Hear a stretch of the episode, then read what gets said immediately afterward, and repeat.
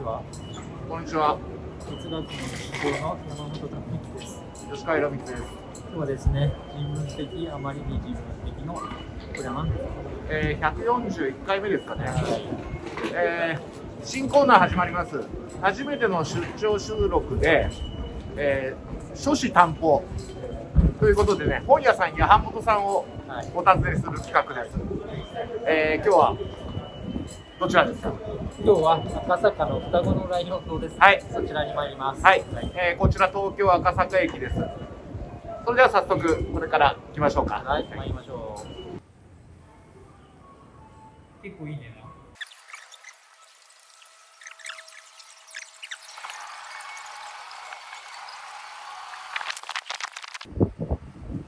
山本君は赤坂は庭ですか？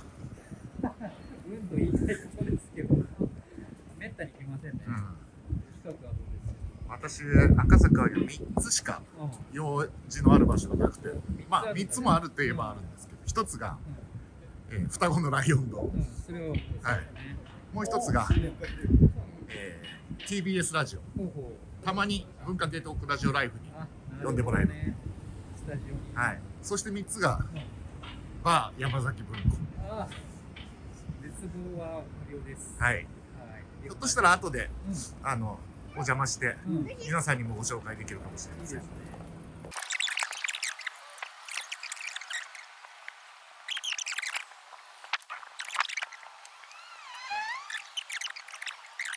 うまいあそこに見える青い扉。これがね本の表紙なんですね。こちらが双子のライオン堂さんですはいというわけで到着しましたそう。来ましたね。はい巨大な本がそう。立ってますね最初あれね、なんだかわかんなくてね、入り方がわかりませんでしたね。まあ確かに若干ね どうやって入っていいのかわからない感じですけど本の扉を開いて入るっていうわけですね。はいはいじゃあ山本君どうぞ扉をはいじゃあ失礼します。はい、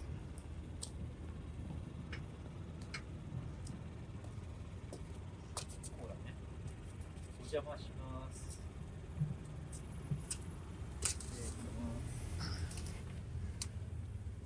お邪魔します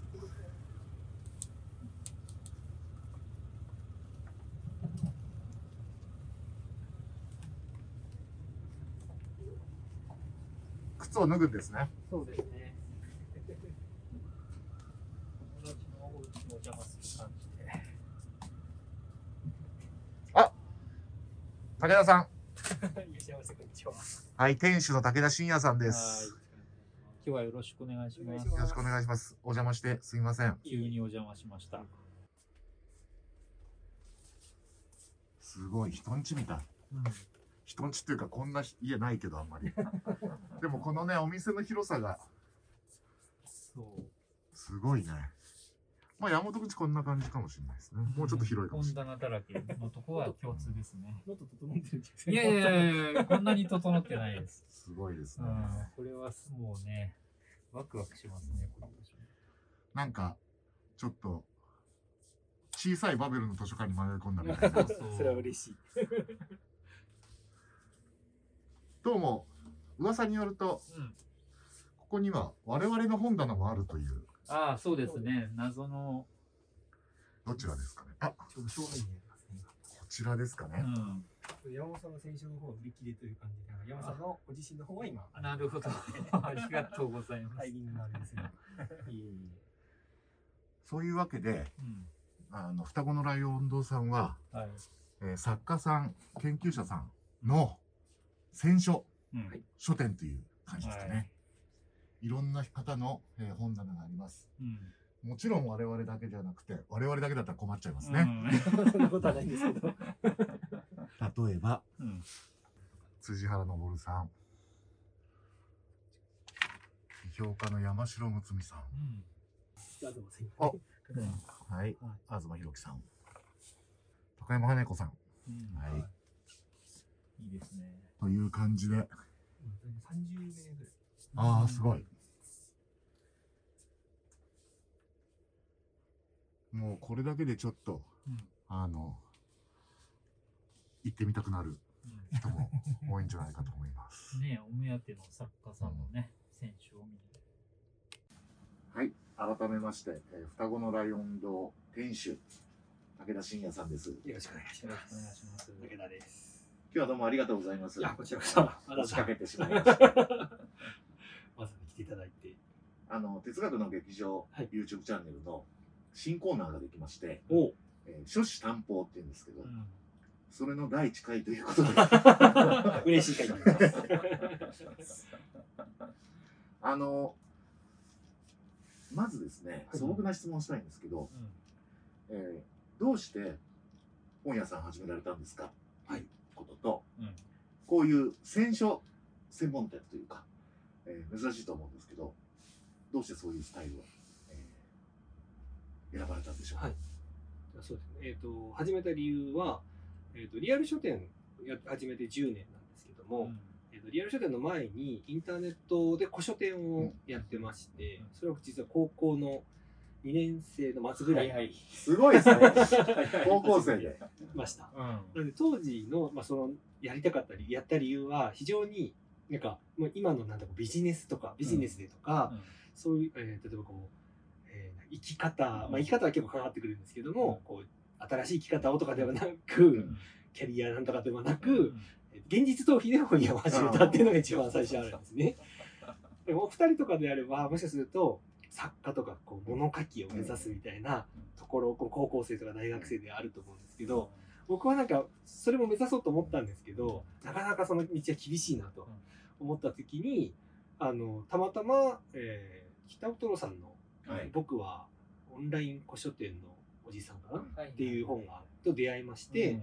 でそれを読んだ時あこれなら自分もできるかなとその、才能というよりかは、あのもちろん経験とか才能って必要なんですけどどちらかというとこうやってみるっていう精神が大事だなっていうことに気づいて、あの自分もインターネット環境がたまちょうどその高校生ぐらいがあのインターネットがこう各家庭に普及する過程でちょっと早めにうちの親なんかも入れてくれてたりしてたので、ちょっと不登校気味だったりもして、うん それであの古本屋をネットで開業するっていうのが本当一番最初でもうここじゃないその学校じゃないどこかに行きたいみたいなそれがインターネットの世界で、まあ、本が好きだったので古本屋をっていう感じでしたね。始めたきっかけは。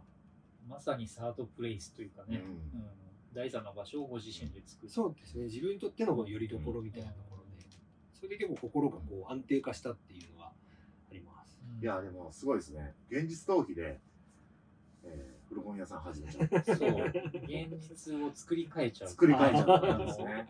普通に我々みたいにこう考えない人間だと、現実として、例えば私ならゲームやるとゲームか、卓球やるとかさ別の何かにこう没頭して、今のここを忘れて、はいはいはいかりそめにこう行ってまた戻ってくるみたいなねことですけど武田さんの今のお話ってこの現実そのものを自分用にカスタマイズしちゃうっていうねそういう発想を発想まではする人がいても手を動かしちゃうっていうのはねなかなか見かけない気がしますけど武田さんの周りだっていないでしょ？あのあそうですね。高校の時はいなかったですね本屋さん始めましたねただそうです。感覚的には一緒でしたね。はいゲームとかするのとかと一緒で。うん。だから今同じように立ち上げろって言われてもうん。多分もうやらないと思うんですよ。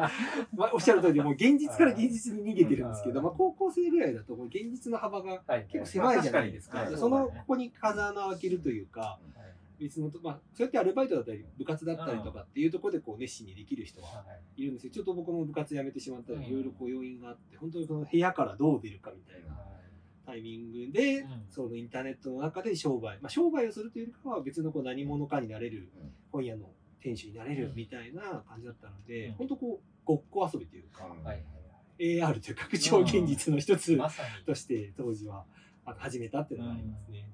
あのそれでさっきの吉川君のね質問2つあったうん。2つ目に行く前にその実際やってみてどうでしたかね？あのネットで古本屋さんで始めてみて、やる前のねこう想像の世界と実際やってみてこうあこういう大変さがあるとかこういう知らなかった面白さがあるみたいなあたりはどんなご経験がありましたか、始めた時の一つのこう、なんていうかハードルは古物商というその免許を取らないと、はいはい。まあこうしまあ、人から買い取って売るってことができなくて、うん結構その辺はまだあんまりこうネットで古本を売る古物をやるっていうのはそこまで浸透はしていなかったので、あそうかまあどうしようかなと思って、まあ地元の警察に、うん。もともとちょっとお世話になってた。まあお世話になってたって悪いことしたわけではなく、僕あの、け剣道、銃剣道をずっとやっていたので、はい。まあ知り合いのその、柔道で、あ、剣道でお世話になっていた警察官の方に相談したら、こういうことができるよってことを一応丁寧にいろいろ教えてくれて、子供だからって感じではなく、はいはい。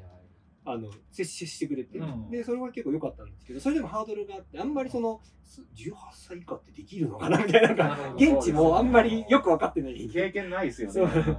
んか例としてはもともと古本屋さんをやられたあの、えーとお父様とかご家族が亡くなられて引き継いでどうしても早めにこれを家業を引き継ぐっていう例はありそうだけど、うん急に未成年が始めうん。未成年だったりこう18年はい。歳が、18歳が始めれるかなみたいな話になって。しかもネットでね。あそうそうなんですよ。でそれでいろいろこう調整していく中で、まあ、父とかの名前でじゃあやろうかとかって言ってたら、まあ、あの高校3年生の僕5月生まれなので、はい。その5月にはできる。あの18歳になったので特に問題もなく提出はできるようになりました、ははい。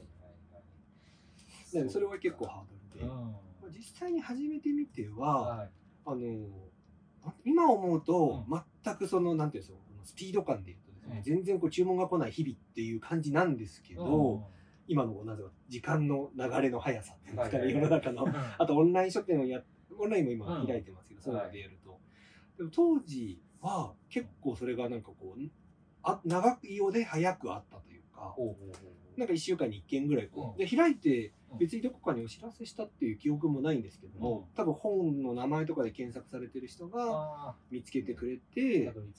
あのコメントくれてこれじゃ高いんでもうちょっと安くしてくれませんかみたいな まあ当時メールなんですね。はいはい。フォームとかチャットとかないので、メールで急にポロンってきて、でもなんかこうやり取りしてっていう感じで、ちょっとだけこう交流というかが生まれて、あこれはなんか緊張感というかそ、りゃそうですよね。知らない人から来るのも当たり前だけど。大人というか、大人です大人が多分基本来るので、うんでまあなんかそこでご飯ねやって仲良くなるみたいなケースはありましたね。ああ、そう。それ何年になりますかね、西暦。あ同時ですか、はいえーっとね、2000 2003年だと思います。なるほど2003年に始めて、はいで2013年に10年間それをあのそういうネット古本屋さんをやってて、まあ、社会人とかも経験した上で2013年にお店を開いたので、えあ3年後じゃあ、今年10周年ですか？今年10周年。ちょうどいい放送になりました。記念になりましたそうか。100年目指してるんで、そうですね。あ やっとね、こう10分の1 10%はい来ましたねはいあと90年。と90年頑張らないといけないいけますね。そして、さっきね、2つの質問をしたうちの2つ目は何だったっけ？えーどうして戦勝。戦あそうだ勝スタイルの本屋さんをそうそう。されたのか。リアル書店を始めるときに当時私が始めようとしたときは大体あの、えーとね、B&B さんとか、えー、とちょっとこう新興のなんか新しく、えープラスアルファ本屋さんプラス何かみたいな形のお店が多く出て,、うん。出てくるような時期だったんですね。であの B&B を立ち上げた内沼さんとかとも当時からお世話になっててお話聞いたりもしてた中で、まあ、本屋だけやってもなかなか厳しいから、うん。プラスアルファ何かがあるといいよっていう話がそのあって。うん。で B&B さんは毎日イベントをするっていうのがあったりとか、うん。そういうのを聞いた時にじゃあ自分何できるかなって思って、まあ、新刊プラスあ誰かが選んだ本、誰かの本棚を覗くみたいなコンセプト、まあ、コンセプトを大事にしろっていう話だったので、コンセプトをた思いついたんですね。はいはい。それであの運よくまあ僕は大学であの文系創作学科っていう学科でいてそこの先生方がまあ小説家の方だったりうん。批評家の方だったりするので、その先生にちょっとあのダメ元で、うん。こんな企画でこんな本屋をやりたいので先生の本棚を教え見せてくださいとか、まあ、あのおすすめの本10冊とか教えてくださいって言ったら、うん。先生方が結構乗ってくださって、まあ、それが辻原昇さんとか山城睦美さんとか先ほどうん。ありましたけど、うん。はい、っていう方たちがすごい乗ってくれたので、はい。そこがなんかこう応援されたというかい。いよいいよっていう感じだったので、うんあこれはいいコンセプトかもということでそこからちょっとずつうん。あのお話をするようになって。うんうんそれはなんでこうそうですねあの戦勝がいいなっていうコンセプトかっていうと、あの当時あの当時いろんな人に本屋さんをやるって言われたの時に話してた仲間とかいろんな人と聞いたのは、あの最近本屋さん行ってももう本がいっぱいありすぎてなかなかどれを読んだらいいか分かんないしいい本も悪い本もあるしでまあ多くの人はまあ本好きな人って、うん。その外れも含めて楽しいも、そうですね。まあ実はあるんですけど、うん。あと自分で経験してってよくっていうんですけど、うん。あんまりこう数読まない人からすると、はいはいはい。まあ、よ面白くなかったりひどい本読みたくないって、まあ、うん。この欲望もわかるじゃないですか。でそこってどうしたらいいかなって時に、やっぱ選ぶって大事だと思う。うんはい。でただこうただ選ぶ僕私がこれがおすすめですって選ぶっていうのも一つの選択だと思うしこれは当たり前のまあ一つの行為でうん。本屋さんをやるうん。有有限のスペースで並べる。うん。なんですけどそうするとこの偏りが出ちゃうなと思っていてなるべくこう偏らずにうん。でもいい本が並ぶ方法っていうのはその選書でいろんな方のおすすめが混ざり合えばもちろん A さんにとっては良くない本も入るかもしれないけど、B さんにとっていい本が入ってっていうこうあなんかいいうん。なんですよねこう、うん、網目というか、うんこうそういうフィルターがうまく機能するんじゃないかなと思って、あの僕じゃなくいろんな方がこう一緒に選んでくれてるいい本という総体が並んでるお店として選書っていうのをこう考えました。捉えました。素晴らしいもうコンセプトですね、はい。なんか。ね、さっき入った時に思わず人の家みたいと言ってしまったがまさにあそうです本当にそれはねありがたい、しかもね今お話にあったように最初のこういうのってね多分最初に誰から、はい。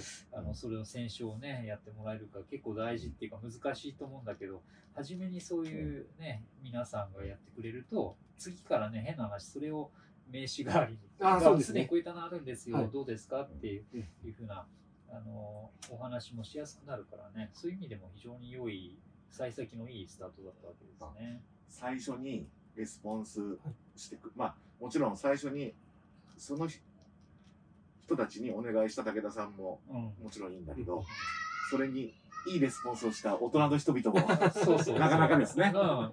ちょっとねもういい年いった人間としてちょっと、ま、あの見習いたいですね。若者がねこう来た時あなんかやにろうとしているねそうそうそういやそういう意味ではお二人も結構初期であのあのなんですかねさっきさっきお話しした辻原さんとか、はい。えー、と山城さんというのはまあ教え子というか、うん。先生であり、うん。で教え子の関係なのでまあ確かに無限にはしないところだと僕は思うんですけど、はいはい。あの本当それお店を開いた後の半年後ぐらいですかね、うん。そこで読書人の読書人っていうの新聞、うん。書評新聞がある、そこの方と結構仲良くいろんなしあのことをさせていただく中であのもしかしたらあの選書してくださる方がいるかもしれませんみたいな形で、うん。あのお二人を紹介していただいた、あ多分朝日出版さんとかも間に入ってなんか、はいろんな間になんかそのうん。イベントで関わった人の中であって、はい。それでだから何者かもわからない関係の中で 多分メールだけ送らせていただいてで僕もあの僕はこう本を読ませていただいたので、あのぜひあのやりたいやってほしいなって思っで依頼させていただいた時は快く多分お二人多分快くメールでは引き受けていただいて、うんなのでほぼ10年のうん。あの選手お付き合いというそうですかね。そう言われてみたら 今もう10思いました年経つですね、それでいね。や大変ありがたい話で。いや、本当に。あんな木製で名前が彫られた、うん。あのプレートなんてあのここ以外ないですから。そうそうだと思います多分これからもないからね。これからもないと思いますね。これから増えるか。やいやいやいや。そう、だから逆に、逆にじゃないな。あの、武田さんがその時点で我々にね、お声かけくださってること自体もなんていうか、あ言葉の正しい意味でありがたいってうかありがたいですね。あの、つまり、い。つも吉川君と私がね、どこの馬の骨かっていう、うん馬の骨問題っていう言い方してますけど、別に大した仕事もしてない人々にそうやって声をかけること自体がね、なんか、しかも最初の先生方はそういうね、もう名前のある方々でね、だから最初びっくりし、メール読んで、ちょっと驚いたけど、でもえいいのかなみたいな。うん、そうそう、むしろいいのかなって感じはしながらね、でも、いや、せっかく面白い企画だからと言ってお答えしたという、これは今、記憶を捏造している可能性ない ないと思いますけれども、そんなことを思い出しますね。藤はあれですか新能問題とか出された？そうですね。新論問題出したのが2004年で高校生としてうん。古本屋を始められた直後ぐらいうんうんですね。で声かけていただいたのはじゃあその10年後うん10年後うん山本君だと文体の科あ学文体の科学を多分僕読ませていただいてて、で私は多分理不尽の進化の単うん行そうだねぐらいの時期そうそうですね。そう。もうすでに懐かしいですねうん。いつの話やっていうね。でね武田さんはあの双子のライオン堂店主であるだけでなく、はい。えっとね、著者でもあるんですねあ。そうですね。うんせっかくなので、ちょっと、武田さんの本もね、うんあのご紹介したいんですけど、はい。えっと、いいですか？ここら辺も。僕の方あ、はい。こちらの。ここち強調の。はい。まず、うんえっと、観光順とかですか？そうですね。はい。じゃあこちらが。はい。これは僕はあの、まあ、一部書きましたけども構成として参加をさせていただいてましてあのライターの田中圭介さんの2人で、あの本屋さんを紹介する、えー、と本を作りましたこれがそれこそ2019年うんなんですね、に出しました、あの、双子のライオン堂さんについても書いてあはい。る。はい。自分 自分構成入って自分もインタビューされてるっていう謎の本なんですけど、はい。あのまた先ほどちょっと話したみたいに、はい。本屋プラス何かみたいな形のコンセプトで小さく本屋を始めた仲間たちがいてですね当時。なんであのその仲間たちからいろんなインタビューをししてどうやったらこう新しくこう本屋を始めるときにあの一歩踏み出せるかとか、ビジネス的にどういうこうスキルというかこうものが必要かとかっていうのをあのいろんな視点であのお話を聞いてまとめた一冊になります。うんはい、執筆はほとんど田中さんがしていて、僕はこの最後の Q&A はちょっと書きましたけども、であと企画構成を一緒にやった本ですね。これは。だから、あの、本屋を、に、を始めたいっていう人や、本屋好きのうん。方々にはぜひうん。読んでいただきたいですね。これの自慢一つが一つだけ一はい。つだけというかまあ人の あれですけど自慢があるのは、あのこういう本屋本ってまあよまあ、悲しい話なんですけどもどうしてもこう取り上げた本屋さんが、うん。まあ、変わってしまう、うん。まあ、あ閉店も含めてもそうだし移転もあると思うんですけど、この本ここに書かれている本屋さんで、うん。えー、となくなったら1点だけなのおで、ー。まあ、生き残る方法として、ある意味こうさ当時うん。あの企画で田中さんと考えたうん。こうチョイスというのうん。は間違いないというか、自己生き残り方としてはうん。結構いい方向にあるんじゃないかなっていう気は今しています。あーなるほどね。元は来庁者。来庁者さんですね。はい。そして、そんな武田さんの、えー哲学をず存分に語り尽くしたのが、めっ そうもないって感じなんですけど、めんどくさい本屋ってい。う。どうしてこう、どうしてお前は本屋をやってるんだうんというのを自分にと問いかけた本という感じがしますね。あのそう当時その悶々としながら高校生活をしてた時の話から結構赤裸々に実際に本屋を始めるところとかこう困難とかも書かせていただきましたし、うん。まあ、未来の本屋にどういうことを僕が、えー考えているかなんか託しているかということもあの書いてます。このサブタイトルにまさに100年先まで続ける道とありまして、うん。そういう武田さんの遠大なうん。ビジョンが余すところなく、えー書かれていると。ても可愛い表紙が。はい。高校生、本当にその一番辛かった時期のうん。高校の時に、えー励ましてもらっていた漫画家の西島大輔さんに表紙をお願いすることができて、うん非常にこれは言うここととなしですね。本当に2回、2回ぐらい断られた。な僕じゃない方がいいんじゃないみたいな。あの その前にちょっと仲良くさせていただくきっかけがあったんで、でも、あの初めての探知は絶対西島さんがいいってみたいな感じで、なんとか説得して。よかったよかった。これは本の種出版さんから、ははいい発行してはいそしてもう一冊。はいが読書会の教室という本です。これはあのこちらの町明かりでも一緒に作らせてもらった田中健介さんとの協調になります。はい。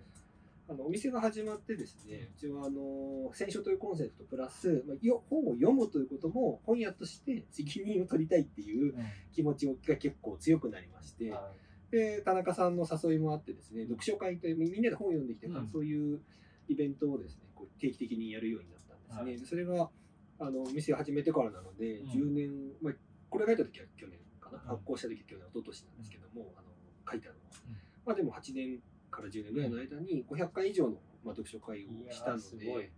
その経験を、まあ、書かせていただいて、はまあ、僕なんかも本当読書会で成長したなっていう気がしますし、お客様との中の交流でも読書会が非常にこうこのお店としてのこうアイデンティティにもなったなっていう気がするので、うん。まあ、そういう話をまとめさせていただきましたい。うんあとかなり具体的ななんかこう説明書みたいな本でもあります、あのいい意味で、はい。やり方を。やり方をもう今節丁寧にはい。過剰なぐらいは一応書いておりましあ、てそういえば注意点とかもね、うん。含めてね。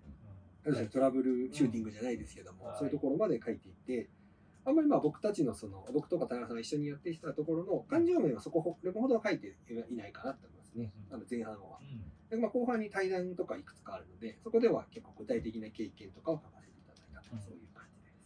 こちらは、えー実は著者は田中さんと武田さんですが、はい。うん私が担当。編集編集、担当編集、将軍社えー将軍で社で。はあのゼロからうん。スタートして本になった私の初めての本です。第1号。第一号。第一号。も担当はね数冊目なんですけど、うん。ゼロからが初めてですね。うちょっと早くやらせれば我々もなかなか言語が進まなかったとかタイミングもあったり。いやでもそうですよ。吉川さんがなんかこうちょうどこう転ご転職というかされた時にあのねご挨拶のメールをわざわざいただいて、でなんかあれば言ってくださいっていうのを鵜呑みにしておくと、はい田中さんは多分1週間以内にすぐ23日後に僕こんな企画あるんでもしやったらとか言って投げたらそれが結構トントントンと決まっていただいてよかったです。というね、はい。読書会のはい。教室というね。ぜひあの皆さんもお読みください。はい。はい。まあ、本好きであればうん。どこか楽しんでいただける部分はあると思いますし、はい、はい、ありがとうございます。すいません。ありがとうございちょっと最後に、はい。まあこぼれ話的な話ができたらと思うんですけど、はい。あのちょっとね、いい話質問するとね、赤坂の本屋さんうん。で、まあちょっとあの赤坂というね、あの地名に対する私のひがみみたいなのもあるんですけど、華やかな芸能というか、あの街みたいな。はい。あの神保町みたいな本の街っていうようなところと違って、赤坂ならではの何かってなんかあるんでしょうか、うん赤坂ならではの。客お客さんの層とかはいはいはい売れる本のか。傾向とか。なんかありますか？うー。んなんですかね。ちょっと待ってくださいね。考えますね。あの他のお店の傾向がわからないので比べ方がちょっと難しいなって今ちょっと思ったんですが。まあ、一つ本当お客様の中にあの、まあ、テレビ局があったりするので、まあ、誰かとは言わないですけど、うん。そういう多分こう撮影の後とか、はい。何かの後にこうフラッと来て見てくださる方はいて、そういう方って、まあ、特にこう公言されてるあのなんですか本好きって公言されていたり、うん。まあ、特にされてない方なんかは、あこの人本当に本が好きなんだなあるいはうちみたいな本屋に来る人って、そうですね。ね。正直な話、えー、とうちのことを知っていて、えー、となんかこうラジオとかに出演された方もとか出版社さんの営業すら来ないわけですよ。小さい規模も小さいしなんだかよくわかんない空いてる時間もよくわからないしということではあるのにわざわざ結構忙しい間を縫ってあのいらっしゃったりする、まあ、そういう方たちもいるとあのたまにお話向こうからこう僕はあんまりその誰々さんですねって声はかけないんですけど、うん。向こう側から声かけてくれて、まあ、話してる中であですよねみたいなことはあるんでそう。するとなんか非常にこう芸能人だからとかではなく、一人間としてやっぱなんかすごいなってなんかこう本こういうとこまで来れる人っていうのはすごいなっていうのはなんか自分が言うのも変ですけど、思ったりはしますよね。そうですよね。だってあの扉というか本をあこのう開けて入る。あれだけでもまあまあハードルがいりますよね。そうそう。だって普通の本屋さん普通っていうか多くの本屋さんは店の前にこう梅雨台があってさ、はい。そこに雑誌があったりこう入りやすい、なるべく入りやすく。あるのに逆にねもうほ扉しか本がないみたいなね。あの向こうに何があるかさえ外からは伺い知れないというねここに飛び込むってまあまあすごいことですよね。同じ理由で、まあ、一般のお客様でもやはりさっき本当言ったその扉を開けるというか、うん。結構まあわざわざなかなかあの来ないうんといけない場所だと思うんですよね、はい赤坂って、うんついでに何かこう、うん。スポットがあまりあるわけではないので、なので皆さん来ていただくと、あの多分他のお客あの店とは違う傾向でいうと一人当たりのこうじ滞店滞在店時間ですか、あは非常に長い。うん。平均して多分1時間から 1, おー時間半ぐらい選ばれることが多いですねまあ、靴を脱ぐっていう仕組ーみもそうね。そうですね。脱いだからに。は脱いだからにはちょっとね、赤坂だからというよりはなんか扉が頑丈だからというかあれなんですが。そうかそうか。それはありますかね。あ面白いね。町だから吉川君が質問したような赤坂というね、私たちがその町に抱く印象と、またちょっと違ってね、そこに、しかもわざわざこの入り口、外から見たらなんだかわからない本屋さんに入ってきて、入った以上は1時間ぐらいこうね、うん書棚を眺めて楽しんじゃうっていう、そこはまあ、なんていうのかな。赤坂ならではというよりは双子のライオン堂ならではということかもしれないけど、これまたね、別の場所にあったらちょっと違うこともね、うんあり得たわけですよね。面白いな。そうか。いいや、ぜひね、あの、お近くにお住まいでない方も、東京に、あの、お立ち寄りの際にはね、ぜひ、赤坂のね、双子のライオン堂も名所ですね。はい、名所として、あの、スケジュールに入れといて。はい駅からもね、近いですからね。それで、あの、巨大な本の表紙をこう、開けて入る体験をね、していただきたいですね。そうそうそうそそう本の中に入るをコンセプトに作って、これはめちゃくちゃいいコンセプトだと思ったんですけど、う。うん。そんなに入りづらいかという。作った後に反省もあるんですけど。まず引き戸なのか、そうなのかみたいなとこからね。人によっては逆側もやってる。横書きの方も要所を読まれてるな。とかどちらなんですかみたいなね。あの扉一ついいですか？扉は結構こだわりがあって。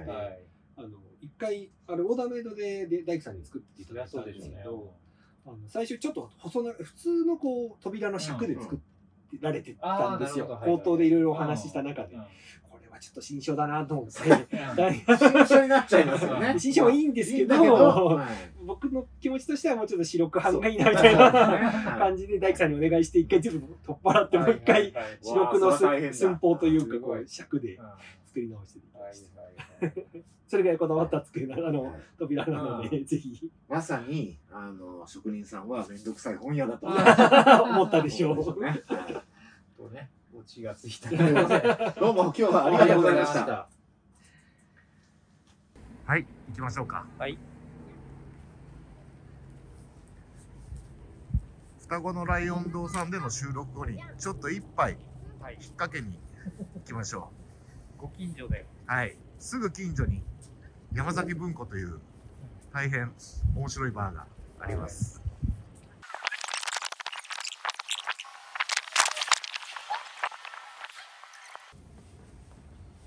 山崎文庫というバーとは思えない名前の、本屋かというね。はい。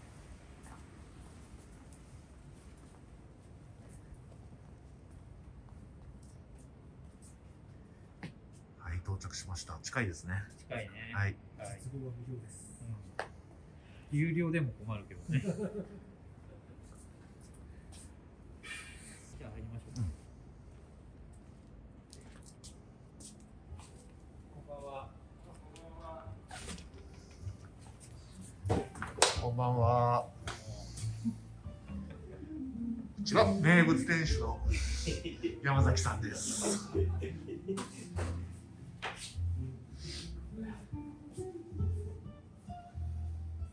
我らの奥崎健三もいます。この通り、まさに山崎文庫という名にふさわしい